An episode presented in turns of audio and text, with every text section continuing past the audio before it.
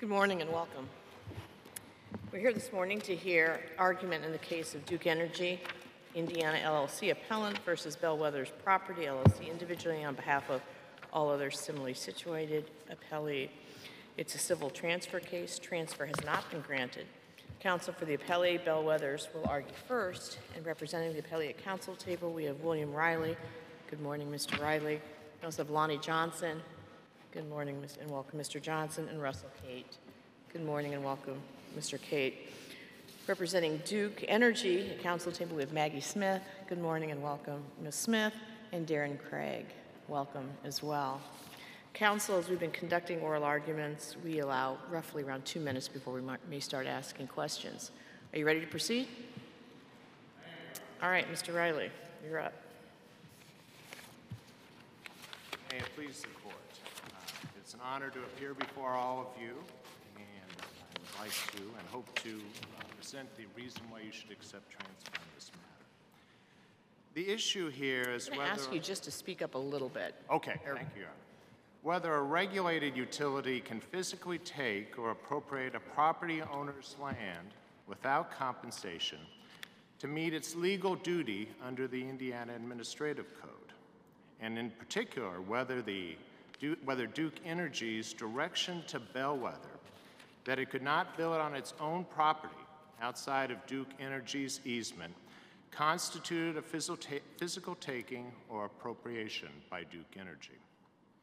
The background of this situation is Bellwether became an owner of real property in Bloomington and it was acquired in 2004. In 1957, a 10 foot easement had been granted to Duke's predecessor that was on Bellwether's land.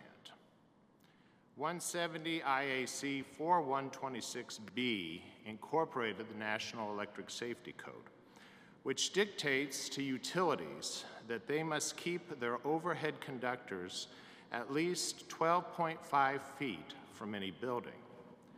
Duke is a regulated utility. That's clear under 170 IAC 412 and also the Court of Appeals holding in Holding versus I&M Electric Company. In 2013, Bellwether contacted Duke's representative about building a warehouse on its land for the necessity of running power to that warehouse. Bellwether's engineer then met with Duke's representative and was informed that they could not build their building on Bellwether's land because Duke said it violated the National Electric Safety Code. Bellwether's property was where Bellwether was going to build its warehouse. So it's clearly on Bellwether's land. It is outside of the easement that would- had been granted to Duke's predecessor. Is it the case that Duke's line remains within the easement? That's absolutely correct, Your Honor. So, so, so what's the physical invasion here? If, if their lines are within their easement, how is that invading your property? Well, they're informing us what we can and cannot do on our property. It's Duke's obligation under the IAC to maintain 12.5 feet of distance from its conductors from any building that's being built. The current easement on that side is only five feet, so Duke was required to have 7.5 feet clearance from its wires or its conductors from any building. So what Duke has done is it has told us what we can and cannot do on our land in order for it to meet its regulation. I'm But gonna Duke is simply, Go ahead. Duke is simply following the, the uh, regulation from the IURC that it's subject to, right? That is So, correct. so why, so why is that Duke's taking as opposed to, if there's a taking at all, why isn't the IURC the, the one who did the taking? The IURC only regulates utilities, Your Honor, so the IURC does not have the competence to take the land from Bellwether. That was part of the underlying problem in the Court of Appeals opinion. We don't really know who's regulating Bellwether's land. It's, and I, by using regulation, I don't mean that as the United States Supreme Court has used the term regulation. Council, don't you need governmental action for there to be a taking? Well, actually, under um, Indiana Code 8 1 8 1, uh, Duke has the ability to condemn land.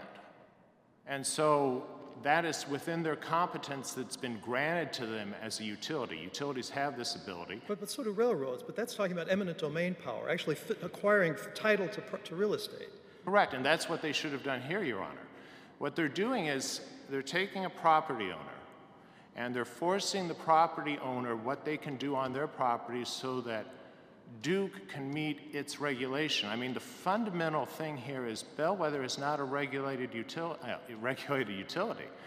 The only regulations that are at work here, the only law that is at work here, applies solely to Duke, but Duke has outsourced its obligations under the law to Bellwether by telling Bellwether what it can and cannot do on its property. So is it the communication itself that represents the taking in your view? Yes, So what if Bellwether, I'm sorry, what if Duke had remained silent? They simply let you build the, your, your, um, your warehouse um, within the, the, uh, the uh, clearance limit, said nothing, let you build the thing, That and would- then, and then they're, in, then, then Duke, the regulated entity, is um, in violation of those clearance lines. And they exercise, they do what they need to do then to comply with the regulation. They move their, their line and then charge you for it as they're uh, authorized to do by IURC. Is it a taking by Duke under those circumstances or is it a taking by IURC? it's a taking by Duke because, first of all, they can't charge us to move their line to meet their obligation. Well, IURC says they can. Now, we can quibble whether that's an appropriate exercise of their authority or not, but that's, they- they certainly have that authority under the, under the IURC's regulations. I think I would disagree, Justice Slaughter. I think what could happen is in situations where buildings are built and there's a situ- there's an easement, they can request that the lines be buried, and the building owner can then pay for the lines to be buried. Say they're putting a building right at the easement line. There were, that, that brings up the point that there were options available. I'm really struggling with shoehorning this case into a taking. You know, it, it seems it's very much on the um, regulatory side. There are options available, changing the slope of the roof, moving the building, or paying, um, which I believe, I read the law similar to what Justice Slaughter does, that Duke would have, would get reimbursement from your client. How is this a physical taking? And I've not found any other case um, across the country that would say that the, the safety regulation, which Duke was obligated to follow, constitutes a physical taking of the underlying property. What case do you think out, that is out there that's closest to this? Well, I think from the, the aspect, first I'll talk about an Indiana case from this court, Indiana Toll Road Commission versus Jankovich, which had to do with the, Familiar with that case, but it, it, it, it's not on all four, it's not even, it's not even on all threes with this case. well, bear with me, Chief Justice. Okay. What I'm going to say is because takings law has advanced over the development of this nation, technology has advanced, you know, no one would have considered the ability of planes needing a glide path over land to constitute uh, a taking. But under Causby, the United States Supreme Court has said such a thing exists. Now, the, the framers of the United States Constitution, let alone the framers of the Indiana Constitution, would not have seen air travel. So we have to recognize that developments in science and in technology dictate that law must develop too with regard to what constitutes a taking.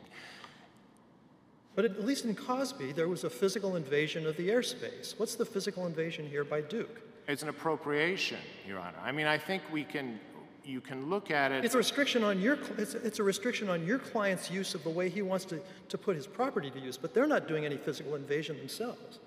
But is, all, is, it, is a taking always constituted as a physical invasion? I mean, there are Supreme Court cases, Justice Slaughter, uh, Cedar Point Nursery versus Hassid, where it's a regulation that the Supreme Court found to be a physical In, in which they, in which others, in which union members got to come onto the physical property. That, that is correct, Your Honor. But what I'm, what I'm trying to say is that we're dealing with a situation where a utility says to someone that they can't build on their land. Now, do Well, for they ex- have? For example, the- Your client is in Bloomington. Bloomington has setback ordinances. You can't build right up to the property line. Is that, uh, is that a taking? Does that so limit the ability of your client to use its property that that's also a taking? And if not, why not? Those, those are in fact not takings because they are under the law. There, there are different zoning ordinances that are constituted that property owners are subject to. Well, but who says a zoning ordinance is, is immune from takings law, but somehow utility regulations and safety code restrictions under the electrical code are not? I mean, what's the, what's the basis for distinguishing those? Well, for the sake of, of argument, I would say that the zoning ordinance, and any zoning ordinance, obligates the property owner. It could be a taking, but in this case, there is no obligation on the property owner here. I mean, I think that's what I want to come back fundamentally to, is the fact that the IURC, the Indiana Administrative Code, nothing has any authority over Bellwether's land. There's nothing in any of these laws that dictates that Bellwether is obligated to listen to Duke. So if, Blooming, if Bloomington's municipal code had enacted this safety regulation, that would be fine? Well, yes, because it's been enacted under their jurisdiction. I don't think they could do it for a utility, but they could do it for other sorts of things. You know, does, is 170 IAC 4-1-2060, would you, would you agree it was a valid exercise of police power? Yes, I would say that, yes, it was. F- police power with regard to the utility. If we don't find that this is a physical taking, if we find that it's a that it's a regulatory taking, you, we asked with regard to the follow-up briefing, what test? And you had um, stated the professor's test, but that test only applies under the Fifth Amendment and to physical takings. Do you agree? I agree with that. So if we find that this is a regulatory and maybe, maybe, or maybe not a taking, you would lose, correct? Chief Justice, I never like to concede I would lose under any argument, but nevertheless, uh, the argument that we have made is that it is a physical taking. But if it's, arg- ask me, okay, make the argument, if, if we're saying we're looking at, do, does the Indiana Constitution give more? I mean, is it more protective or less protective? Or- We also got the police power in there. And if it's a regulatory taking, tell me how you, if we find it's that, tell me how you, you could still win. Well, I'll, I'll tell you how I can still win, Your Honor, because Duke has said it's not a regulatory taking, and I don't know who's, who's doing the taking. That's my fundamental problem with the Court of Appeals opinion. It's my fundamental. Isn't it IURC's regulation? It doesn't apply to my property owner. It applies to the property. It applies to the property itself, correct? It regulates, you- but for the utility line in there, the utility has the easement, and this applies to the easement line that's on the property. Correct. It applies to the utilities easement on the property and the line, but it doesn't apply outside of the easement. And that's the problem. We're out There's for so many laws that this will affect, because this, i- if we would find in your favor, you're looking at sewer lines, that there are all kinds of regulations on property. Some that would, may go to a different entity than the property owner itself, but it affects your property, and it's part of um, the, the police power that, that we're contemplating. So if we would find in your favor that unless it directly says, it doesn't say it affects the utility, which in effect, you've got the utility line on your property, it affects the property, it's going to affect a lot of other laws. That'd be a pretty broad holding, correct? A lot of other regulations, because Well, Chief Justice, I don't know if it would be broad because it would depend on the nature of the utility and how it's regulated and what's said to be regulated. any, re- and a lot of utilities are regulated, correct? Correct. So any regulated utility um, would have no effect. I mean, that would be a taking in every case because it's on land that's not regulated under the regulation. Our, our utilities are hi- highly regulated. Would you agree? Correct. And if the utility is told that it has to do something that would be outside of its easement, then yes, Chief Justice, it would be the same situation. But the remedy for that is not to punish the property owner. The remedy is for the utility to expand its easement. That's the only thing that's required here to bring them into compliance. And I, your argument seems to hinge on the notion that uh, what Duke has done is expand its easement. But I can't think of any other example where an easement involves restricting the use of neighboring land. You know, normally it's to, act, to, to actually physically come onto that land to, to access something else or to do something with your own property. This seems much more akin to a setback requirement or a restrictive covenant if it were a contract. Am I missing something? Is, is there another example of an easement that restricts the neighboring or the, the, the uh, servient uh, estate? Not that I can think of, Justice Molter, but that's why I said this is akin more to an appropriation. I mean, I think there is within the United States Supreme Court precedent, and one can certainly say that it has evolved over time and evolves to meet situations, is that if someone tells someone with the authority to do so, authority insofar as the ability you need electricity in this day and age, not to do something on their land, then I would say that is an appropriation. It's not like But, they- but it's not an expansion of an easement. that's what, well, that is actually what I, I think that they have done here by default. They have expanded their easement to an additional 12.5 feet and not paid for it to meet their regulation. We are not a regulated entity. There is no police power that applies to Bellwether. There's just not. We're not regulated, there's no police power, there's no, there's no law that allows them to do this. So that's my problem with the Court of Appeals opinion. What is it? I would say it's an appropriation which falls under the current rubric as a taking, physical taking.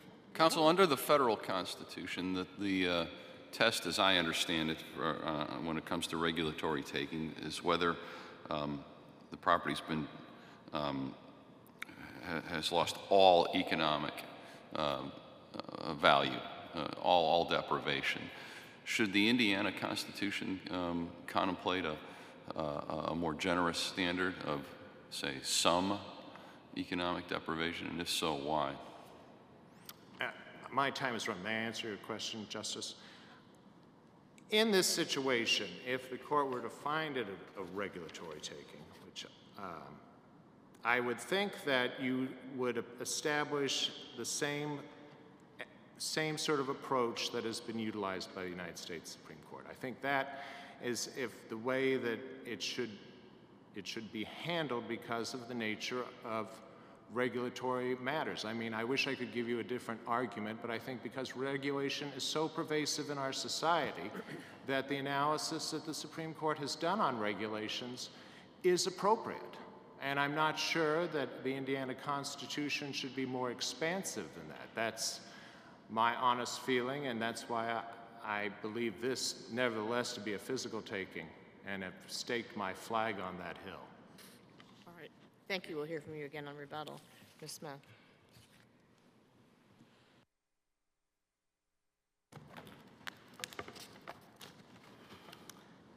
We ask this court to deny transfer for the simplest of reasons, which is Bellwether cannot come up with any legal theory that would provide it relief, whether it's under the federal constitution or under the Indiana constitution.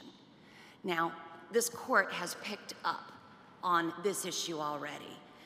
Bellwether cannot meet regulatory taking.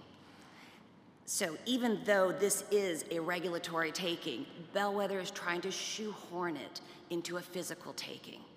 And essentially, as this court just noted, if you were to remove the requirement of an actual physical presence, physical appropriation, physical encroachment, it would open up physical takings to virtually every single law that is passed. The setback was perfect example. And that's almost exactly what we have here. What a setback does is it says, you own this property.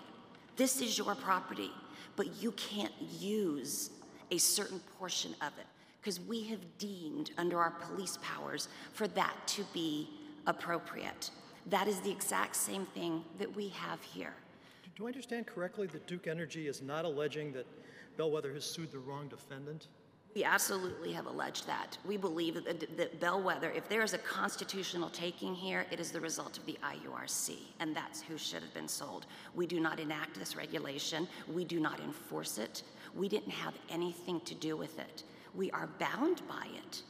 But that then brings in, and Bellwether said multiple times, they have absolutely no obligations under this regulation. And that's just accurate. because what you have to remember is the property basis by which we are here, and that is this is an easement. Duke has easement rights. Duke uh, got this easement for the sole purpose of safe transmission of electricity. As the servient estate, Bellwether cannot do anything that interferes with the safe transmission of electricity. Duke, the IURC, determined before Bellwether ever bought this property that safe transmission of electricity requires seven and a half foot horizontal clearances to structures. Therefore, in order for Duke to be able to safely transmit electricity along its easement, there has to be that 7.5. Do you, so when you say your request is that we deny transfer, uh, the, you're comfortable with the test that was set forth in, that art, in Kimco, that Article 1, um, Section 21 is akin to, the- to a Fifth Amendment an- analysis? Because you had, you stated a different test. Yes, so I'm, I'm going to answer this um, very intentionally.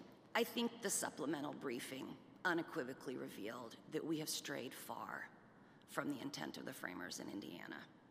And however, I'll answer this in three parts. We still Who's the, think who's the "we"? We, Duke Energy, sorry. Duke still believes transfer should be denied for two pragmatic reasons. One, if a change in Indiana constitutional law is necessary, then it should be done in a case where the largest stakeholders are either parties, given the opportunity to intervene, or given the opportunity to be amicus. Here, we do not have the state of Indiana, any of its agencies, Department of Transportation, any cities or towns, any local units of government who have weighed in on this issue. And they're the ones who are most affected. So, respectfully, we suggest this is not the right case. So That would be yes to my question. Yes. You're comfortable right now keeping that the same? right now uh, comfortable. I, I, it's, it's perhaps not accurate, but it represents, at the time, the statement was absolutely correct in Kimco. And, you know, there, there's kind of the trilogy, Cheatham, then Biddle, then Kimco. At that time, Indiana law had morphed into the federal law. That's not how it started. No, actually, that's not true. Indiana and the federal law started exactly the same back in the 1800s and the early 1900s. Exactly the same on all counts. What happened is in the 30s, 40s, 50s, 60s, this, the federal analysis changed. And Indiana stayed the same until about the 1960s when Indiana basically. And, and it changed in a way that, that better protected property owners. It did, Honor. Right? So this is one of those rare instances where, um, at least according to your briefing, um, the Indiana Constitution may actually provide less protection than the federal one in that, Yes. and then when our predecessors said in Kimco that our analysis is the same as under federal law, they are actually expanding the rights of Hoosiers. Absolutely. And when you go back and you read Biddle, um, what the court completely straight on said was it looked at the Indiana test that I put into our supplemental briefing, particularly the one about the it's got to be more than a merely consequential injury, and you've got to have more. And, and the Supreme Court in Biddle said we basically feel that provides nothing. So you don't think there's any, re- you don't think there's any reason we should go any farther than that uh, in, in the expansion of those property rights? I do not. And that this is not the right case to do so in any event? Because of that, Your Honor, I do not, yes. How exactly has the Supreme Court of the United States expanded takings law in such a pro-property owner fashion? Well, okay, let, When- let- When's the last time a property owner won a takings claim under Penn Central, for example? that, that I guess. I you're claiming this as a regulatory take, you're claiming this as a regulatory taking. That's the regulatory taking analysis. How does a property owner win under Penn Central? So Which requires a substantial diminution in property value. Theoretically, the test was expanded for this reason. Up until first 1922, but really 1978, there was no separate regulatory takings analysis. And in fact, the United States Supreme Court followed what Indiana does, which says if you enact it in the course of your police powers, we're done. You have no recourse. the Supreme Court got frustrated with that and changed to basically say we now have what we're going to call the regulatory takings analysis. Now, I'll agree with you, Your Honor. In practice, it really hasn't provided much I mean, there, there's a Lucas taking which requires no remaining value. Right. There's a regulatory taking under Penn Central which requires a substantial diminution in value. Yes. But the question, I guess, is, um, and you know, you're inviting us to decide this question in another case, fair enough. But in that other case, why should we not consider changing Indiana constitutional law to say it doesn't require just a substantial diminution, any diminution in value that's more than de minimis it amounts to a taking. Now, the, the recovery may, may, may well be modest, it may be small, but there's a taking under those circumstances. Well, what would be wrong with that kind of a approach? I think what, what would be wrong with it, Your Honor, is it would be contrary to what this court, going back 150 years, has said the analysis is under the Indiana Constitution. We do not have what is, is referred to as a living Constitution analysis, and that is what the feds use a lot. And in Indiana, we are an originalist intent, and we look back to what did the framers say about it? What was the state of affairs going on at the time? And as the case law says, we pay particular attention to the cases that were decided right after the Constitution. so, so what, what, under your view, what's, what is the only form of taking that existed in 1851? Simply an, an, an eminent domain? No, you, could, you, you still had inverse condemnation um, in, in 1851 and continuing. Really, Indiana takings law under the eminent, uh, under in an inverse conde- condemnation was in a very limited circumstance, and it was where the law or regulation was not one that affected true police powers, which goes to safety, welfare.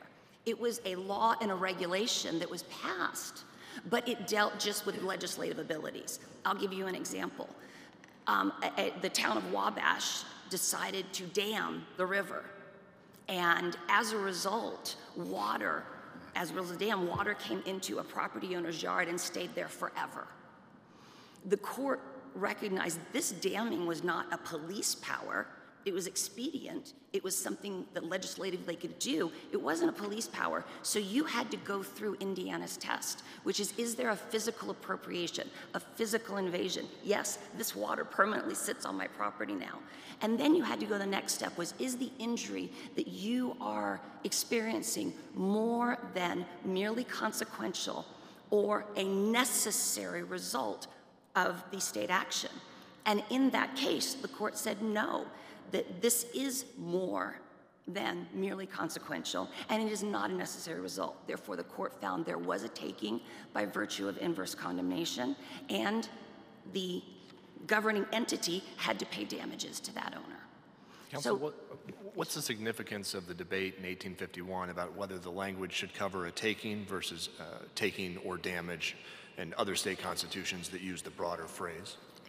It was very significant for this reason. A lot of the cases that have been cited by Bellwether and from other jurisdictions and that are cited in some of the briefs in Indiana, not ours, a lot of those come from jurisdictions that do have the language in their constitution that, that doesn't require an absolute taking, that says if a governmental entity injures or damages your property, you're liable for compensation. That is an incredibly low standard compared Is that a to the taking or just a tort? I'm sorry? Is that, is that a taking or just a tort? Uh, what? The, the states that have that provision in their constitution have put it in the provision on takings. And so it is analyzed as a taking. But the distinction is made, and, and it, it's an awkward analysis because the court says it's not a taking, instead, it's for injury and damage. But what these states do is it's a matter of degree. A taking requires there to be some type of physical presence. Or in the regular con- regulatory context, that's when you use you lose the use of your property. So to change some of the facts in this, because it seems like under this that regulatory takings are rare or never. Change some of the facts here, or parties. What would what would be what would make this case a regulatory taking? Let me just state, I don't want to muddy the waters. We actually believe that if there is any takings here, it is a regulatory So change the facts or the parties and say what would constitute under your belief of what um, amounts to regulatory taking. I, so going back to setbacks, setbacks can be a regulatory taking if it rises to the level where you meet the test that Justice Massa talked about, which was you have no use of your property or all economic value is gone. So you can have So it has to be absolute. It, it is pretty high. Um, the, It's really high. it is. And, and I will acknowledge that there have been some cases that have come out of the Supreme Court that have made all of us kind of scratch our head, um, probably in, in many respects taken too far. As a matter of Indiana constitutional law, however, because of the way we analyze claims, we've never in Indiana just created a test out of whole cloth in the 1990s or the 2000s to govern Indiana constitutional law. What this court has said repeatedly is if you feel the constitutional analysis is outmoded or out of date, we have an amendment process. And we use it in Indiana, and it works. If you think that there should be more protection against governmental authority with eminent domain, there are two ways to impact it. And another important one is remember that the ability to have eminent domain is a sovereign power. The Constitution puts limits on it, but the Constitution is not the only way you limit eminent domain powers. You can limit it by legislation. Le- if eminent domain gets out of hand in Indiana, we don't need the Constitution. We can go to the General Assembly, and the General Assembly can say, here are the parameters that you can take property. And if you don't meet these parameters, you can't take it. And the case law all says because the Constitution does not provide the grant of authority for eminent domain, it can be restricted by the legislature however it wants. What happens if next year, for example, in 2024, the IURC decides to adopt the latest version of the National Electric Safety Code, which requires, pick a number, 50 feet, 100 foot clearance, which interferes with their existing warehouse, um, that they, they modified to comply with the 2002 version of the safety code. 2024, it expands even further, and now they're in, in the, in the they interfere with that, that modified clearance yet again. What, what, what, what result? How, what, what does a property owner like Bellwether do under those circumstances when there's an existing structure that now is in the, So the, if you read the language of the regulations, it only applies to new construction. So there's a built-in grandfathering in these IURC regs. So if they do change it to be 50 feet down the road, there's a built-in grandfathering. But So, so much for safety. If, if you've got an existing No, I, I think it's pragmatism, but there's also, along those lines, and, and I think that, that Chief Justice Rush noted this, there were many other options here. The exact I'm same sorry, options for whom? statute. Well, the- for whom? Options for both Bellwether, for primarily Bellwether, that some involve Duke. For example, in the exact same statute that creates this regulatory, this regulation, subsection C specifically authorizes that a variance can be requested. And so there are procedures. Of, you, you, the- you request the variance from the IURC, and it's particular to this rule. and If do, this do they rule- seek the variance or do you? they come to us and we seek it on their behalf. And it's important to remember that we had this conversation with so you- you're describing yourselves as being the agents of the IURC, which is exactly their theory of the case here. not, I mean, to the extent that we are the regulated entity, there's no way around that. We are. And therefore, because of that, we do have certain frontline responsibilities. And, you know, for example, here, it was Bellwether's own engineer that realized, uh oh, our current plans are too close to these lines. They came to, to Duke, and Duke said, you know, yeah, the code, the NESC, you're too close. That's the last we heard of Bellwether. Bellwether never came back and said, can you work with us? Bellwether could have just changed the slope. It didn't have to cut its property. It could have moved it a little bit. There were many things that could happen here. And that's my point. Duke works with its customers. This isn't the only time this has come up. We work with the customers. We try to do everything we can. There are also some things where if if Bellwether had been dead set, it has to be right here. You know, could we raise the lines a little bit, bury them? Yes, there'll be costs, but Duke works with its customers. It's important to Duke to do so. And Duke was never given the opportunity here because Bellwether just ran off, did what it wanted, took a action that didn't have to take, and then turn around and said, Duke, you're responsible. But under both the tariff and the eminent domain laws, that's just not accurate because Bellwether had an obligation to maintain that easement in a way that Duke could provide energy safely. And the regulations say that's with a 7.5 clearance, horizontal clearance, and therefore, by virtue of its easement responsibilities, Bellwether is directly affected by this regulation. What's the status of the class action request? Um, it is gone nowhere. It's what? It's gone nowhere. It's just sitting there waiting for resolution here. They did seek class certification. No, they have not. I, So there's an not alleg- involved in the trial, so I will kind of ask my trial counsel here. So there's an allegation, but no motion to certify? No motion to certify yet. It, it's gone, so that I sort of was right. It's gone nowhere yet. Um, but again, you know, that, that is another interesting aspect to this case. If, in fact, as counsel just said to you, that it was the statement of Duke Energy which constituted the takings, how could this possibly be a class action?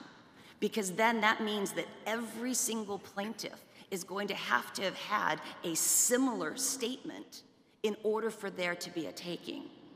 And so the reality is this case has morphed. It, it's really not a class action. Of course, we're here to argue was. about the taking, not whether class certification is one. Absolutely. But it, it's the background because I do think it's important, just like, you know, the court asked, what's the effect on the hundreds of thousands of regulations out there that govern sewers, that govern every single regulated utility? What's the effect in this case if we do what Bellwether was asking? It's the same thing. If, if what Bellwether is asking in this case is not only declare a taking, but then make it a class action, it, it absolutely magnifies it morphs the case into something that is unwieldy and just not appropriate this is a case involving a regulatory taking if anything. But bellwether cannot meet the standards for a regulatory taking. So they're trying to put we said this in our brief a square peg into a round hole. There has, Your Honor, I've looked for them too. There's not a single case that is anywhere close to this because it just isn't a taking, a physical taking when you do not step foot on the property. You do not come into contact with it at all. For that reason, Your Honor, we ask that you deny transfer and let the opinion by Judge Shepard stand. All right, thank you, counsel. Thank you. Mr. Riley, rebuttal. Uh, Just a brief aside on the class issue, I would- was intending to move for class certification after the summary judgment hearing in order to avoid the risk of a fail-safe class. So if this matter returns, I will be- filing a motion for that. I want to return briefly to, I've heard a lot about police powers and things like that.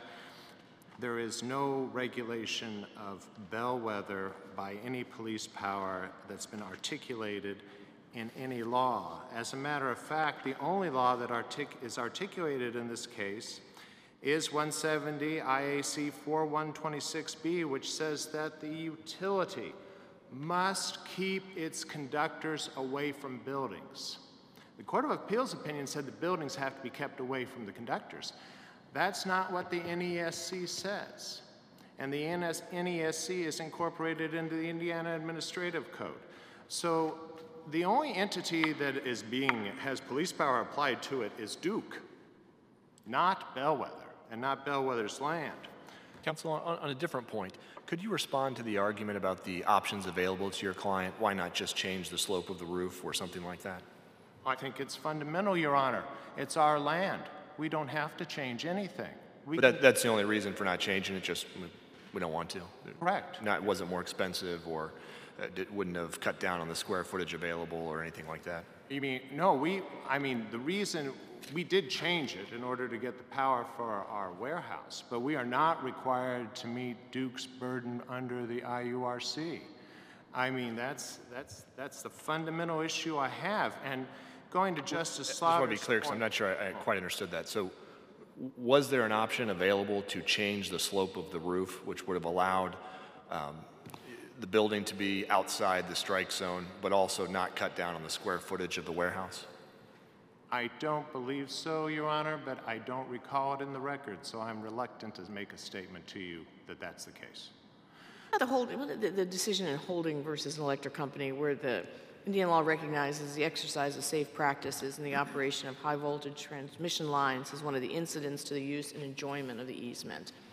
How does that law apply to your argument that, that regulating the easement itself I think is that proper?